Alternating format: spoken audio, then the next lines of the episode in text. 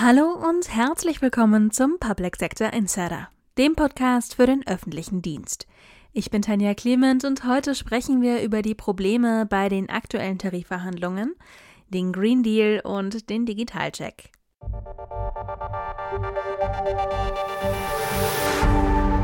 Über den Streiktag von Verdi und EVG am 27. März wurde vorab fast schon mehr berichtet als am Tag selbst. Chaos wurde vorhergesagt blieb dann aber aus. Dabei fast untergegangen wären die Gründe für den Streik. Mein Kollege Paul Schubert fasst sie für uns zusammen. Hast du schon gehört?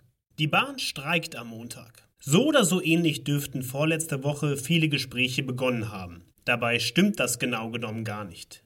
Die Bahn streikt nicht, sie wird bestreikt. Diesmal betrafen die Warnstreiks der Eisenbahn- und Verkehrsgewerkschaft und der Vereinigten Dienstleistungsgewerkschaft den Zugfernverkehr, den ÖPNV, die Flughäfen und, eher ungewöhnlich, auch die Autobahn bzw. ausgewählte Streckenabschnitte von Straßen, die der Zuständigkeit der Autobahn GmbH unterliegen.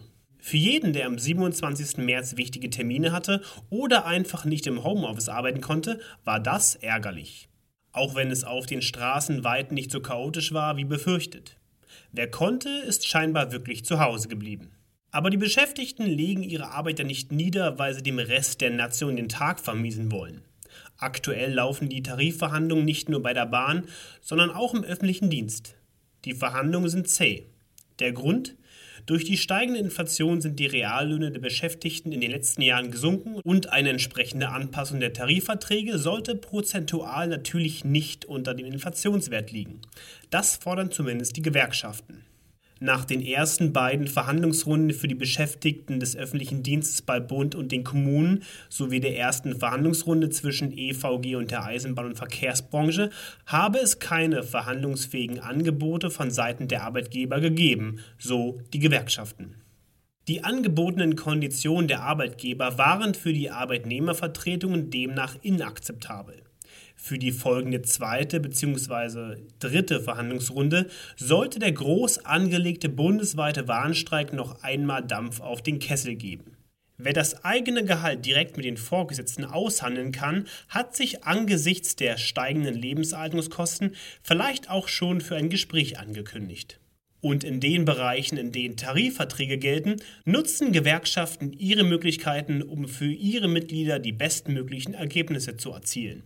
Eine Woche nach dem Streiktag haben sich beide Seiten noch immer nicht geeinigt. Die EVG verhandelt weiter und geht mit der Deutschen Bahn Ende April in die nächste Runde.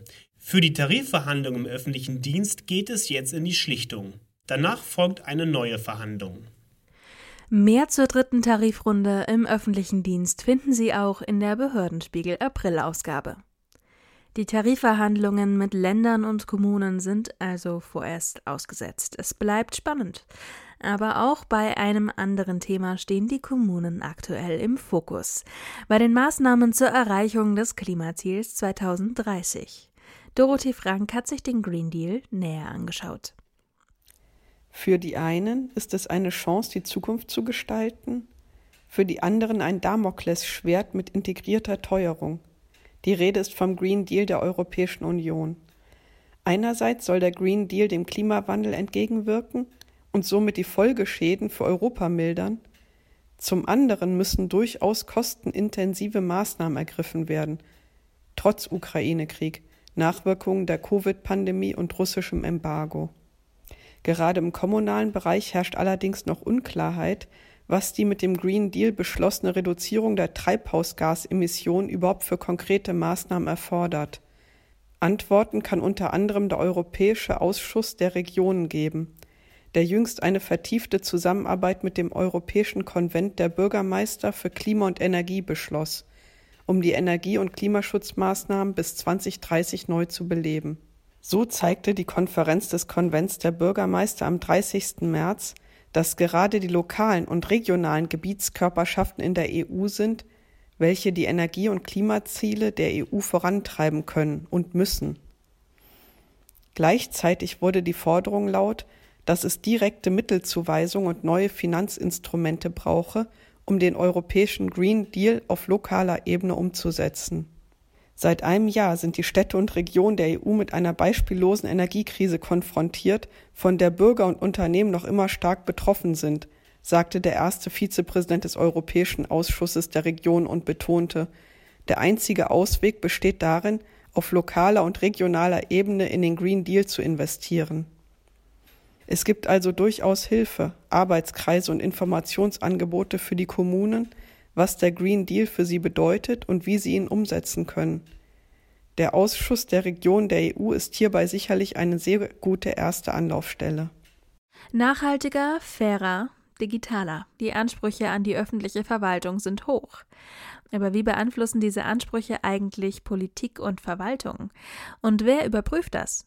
Dr. Eva Charlotte Proll spricht mit dem Vorsitzenden des Nationalen Normenkontrollrates, Lutz Göbel, unter anderem über den Digitalcheck und die Rolle des NKR. Hallo, Herr Göbel, vielen Dank für die Einladung hier nach Krefeld. Ja, sehr gerne. Vielen Dank fürs Gespräch. Herr Göbel, der NKR ist im April ein Jahr im Amt. Es ist insgesamt die vierte Mandatszeit des Gremiums. Welche Bilanz ziehen Sie aus dem ersten Jahr als Vorsitzender? Ja, also es geht natürlich darum, der ganze NKR ist ja verlagert worden aus Kanzleramt ins Bundesjustizministerium.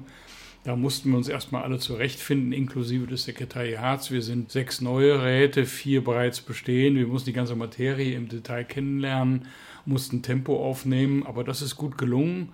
Und wir haben jetzt einen recht guten Konsens darüber, an welchen Themen wir arbeiten wollen. Und das klappt sehr gut. Und wir haben auch eine Strategiekonferenz bereits im Juli gehabt, wo wir gesagt haben, was wollen wir denn jetzt eigentlich tun? Was sind die Schwerpunkte? Es kommt jetzt hinzu, und das ist aber eine neue Erfahrung, darüber werden wir sicher an anderer Stelle noch sprechen, dass wir momentan den Eindruck haben, dass so wie es jetzt, wie hier Politik gemacht wird, wie hier Gesetze gemacht werden, dass es so nicht weitergeht. Es gibt also schon klare Signale, dass da insbesondere die Kommunen, aber auch andere sagen, so geht es nicht weiter. Das heißt also, wir haben eine neue Situation und wir müssen ganz neue Fragen stellen. Also ich finde, wir haben gut begonnen und äh, das Thema Bürokratieabbau und bürokratieärmere Regelungen, Digitalisierung, die heute gar nicht so richtig funktioniert, sind aktueller denn je. Vielleicht lassen Sie uns noch mal auf die Digitalisierungsvorhaben zu sprechen kommen. Als der Entwurf für die OZG-Novelle veröffentlicht wurde, haben Sie ja konstatiert, Sie seien enttäuscht von den Änderungen. Man konnte das Ausrufezeichen an Ihrer Enttäuschung auf jeden Fall deutlich hören. Es fehlen eine Frist, Standards, Schnittstellen und eine Berücksichtigung dann letzten Endes auch des Backends. Welche Bilanz ziehen Sie für die Digitalpolitik insgesamt aus dem OZG-Änderungsgesetz?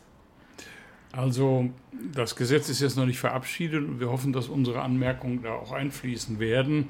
Das Ganze ist noch an der Ressortabstimmung, aber wir reden mit sehr vielen Verbänden und auch mit Behörden.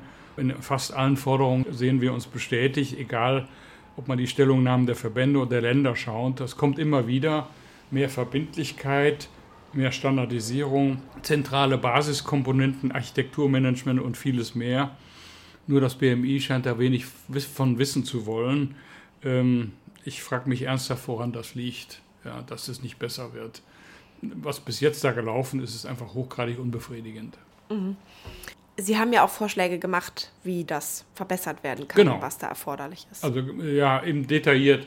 Ich habe mal mit einer Dame gesprochen, äh, die in einem sehr großen Familienunternehmen Digitalvorständin ist, machen mehrere Milliarden Umsatz und die haben 360 Tochtergesellschaften. Davon sind etliche zugekauft worden. Wenn Sie so ein Sammelsurium an Unternehmen haben, ist es nicht möglich, dass Sie bei allen die gleiche Software einführen. Da würden Sie sich dran verschlucken. Also hat diese Dame mir gesagt, wir legen eine Software oben über alle Firmen drüber, definieren die Schnittstellen geben Standards vor und dann müssen eben die individuellen IT-Chefs von den Beteiligungsgesellschaften müssen die Schnittstellen anhalten und darüber können wir dann Daten absaugen. So kann das im Bund auch gehen. Es ist nicht trivial, aber es ist machbar. Und äh, so müsste man es dann auch tun. Ja? Also, und der Bund muss sagen, das sind die Standards, das sind die Schnittstellen, die müsst ihr erfüllen. Fertig ab. Und da gibt es keine Ausnahmen davon. Ja. Mhm. Ein anderes Projekt ist ja der Digitalcheck. Der muss seit Anfang des Jahres angewendet werden bei Gesetzen. Können Sie erste Aussagen über dessen Wirkung und Erfolg heute schon treffen? Ja, äh, das können wir noch nicht. Das ist noch zu früh. Wir sind ja in der Übergangsphase. Wir gucken uns das im Detail an. Und wir haben auch eigene Leute, die praktisch die Ressorts schulen, die ihnen bei helfen, den Digitalcheck durchzuführen. Die Leute gehen dann in die Ressorts wir sehen aber schon, dass die fünf Prinzipien, das ist Medienbruchfreiheit, Daten und Standards, Datenschutz und IT-Sicherheit, klare Regeln und Rechtsbegriffe, Automatisierungsfähigkeit und acht zugehörige Leitfragen, ähm, also Visualisierung, Geschäfts- und Entscheidungsprozess, Einbeziehung Betroffener, das ist genau das Richtige. Also die Vorgaben sind genau richtig. Der Prozess ist ja agil angelegt, sehr gut. Ja. Es macht ja keinen Sinn, einen Prozess über vier, fünf Jahre zu entwickeln und dann festzustellen, der funktioniert nicht, sondern man fängt an, erkennt neu und genauso ist das mit uns. Wir werden einbezogen, wir gucken uns an, was wurde da gemacht und wir sagen, okay, das reicht nicht aus, wir müssen, der Prozess muss visualisiert werden, also vom Bund, Länder, Kommunen bis äh, Verwaltung, äh, Wirtschaft und Bürger und dann gucken wir nach, ist das überhaupt machbar? Und da wird der Bund sich teilweise schwer tun, weil der muss ja gucken in den Kommunen, was haben die für IT-Systeme, ist das überhaupt machbar an der Stelle, was gibt es da für Standards. Also das ist grundsätzlich sehr, sehr gut angelegt und die Ressorts werden sich garantiert schwer tun, das auch alle umzusetzen, aber es ist sehr klug.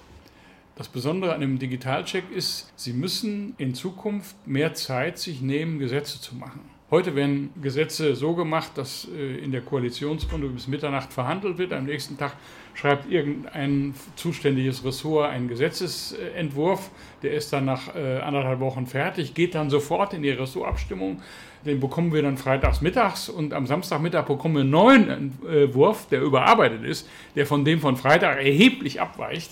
Also man sieht, das ist nicht ausgegoren und das geht so in Zukunft nicht mehr. In Zukunft muss man sich sehr viel mehr Zeit vorne nehmen, um zu sagen, wie läuft das? Die betroffenen Fragen, können wir die überhaupt einbinden? Und dann die Frage, könnt ihr das überhaupt darstellen? Wie können wir das umsetzen? Also deswegen eigentlich ist der Digitalcheck eine wunderbare Gelegenheit, es besser zu machen. Und das muss die Politik dann aber auch wollen. Mhm. Eine letzte Frage noch, da haben wir auch äh, vor einem Jahr drüber gesprochen, da haben Sie gesagt, ähm, der NKA muss auch nach außen bekannter werden und den Forderungen muss mehr Gewicht verliehen werden. Was unternehmen Sie, um das zu tun? Ja, es ist natürlich, bekannter ist wichtig, aber ist nicht alles, sondern es geht am Ende darum, dass die Akzeptanz auch vom NKR steigt, dass alle die Ministerien sagen, also das sind nicht nur die Leute, die meckern, sondern die Leute, die uns konkret helfen können, wie man es besser macht. Das ist eigentlich unser Ansatz und das machen wir auch. Bloß wenn es manchmal zu bunt wird, wie beim OZG, dann gehen wir auch direkt an die Medien und sagen, also so könnt ihr nicht weitermachen. Ähm, ja, also wir haben ja ein Berichterstatterprinzip bei den Räten. Also jeder Rat, außer mir selber, hat ein, zwei, drei Ministerien, die er betreut, dass da der Dialog stärker ist. Und das Gleiche haben wir auf Sekretariatsebene. Wir haben also Leute, die für die ganzen Ministerien zuständig sind. Und ähm, da gehen wir mehr in den Dialog. Ansonsten gehen wir auch in die Medien, jetzt Übergabe des Jahresberichtes. Das ist relativ gut angenommen worden. Und Sie werden sich äh, wundern, aber beim OZG Online-Zugangsgesetz, die Pressekonferenz war bestens besetzt. Das Interesse der Öffentlichkeit ist riesengroß. Und das hängt eben damit zusammen, dass viele Dinge nicht funktionieren. Äh, das dürfte auch Ihnen in die Finger spielen, äh, dass eben das Interesse aller bekannt ist und nach dem Motto, ja, da funktioniert ja vieles nicht. Und wir setzen darauf, dass die Politiker das irgendwann mal erkennen, auch dass das Bundeskanzleramt, der Kanzleramtsminister Schmidt, dass er endlich mal wahrnimmt, also hört man, da haben wir ein Problem, wir machen tolle Gesetze, wir machen tolle Kabinettssitzungen, aber leider kann es nicht umgesetzt werden. Da muss sich auch mal die höchste Stelle im Staate mit beschäftigen. Mhm. Und an den Themen arbeiten wir. Aber wir sind immer konstruktiv. Äh, wenn wir kritisieren, bringen wir auch gleichzeitig einen Vorschlag, wie es besser geht weil kritisieren kann jeder, sondern wir müssen bessere Vorschläge machen. Und wir wollen ja auch, dass diese Regierung erfolgreich ist. Ganz herzlichen Dank, Herr Göbel. Gerne. Digitaler, schneller und besser. Das versprechen neue Hilfsmittel und Technologien auch für die Polizei. Die neuesten Entwicklungen, aktuelle Herausforderungen und die Zukunft der Strafverfolgung diskutieren wir mit Expertinnen und Experten auf dem Europäischen Polizeikongress am 3. und 4. Mai in Berlin. Werfen Sie doch mal einen Blick ins Programm auf europäischer-polizeikongress.de. Das war's für heute. Mehr aus dem Public Sector gibt es nächsten Dienstag wieder. Vielen Dank fürs Zuhören, machen Sie's gut und bis dahin.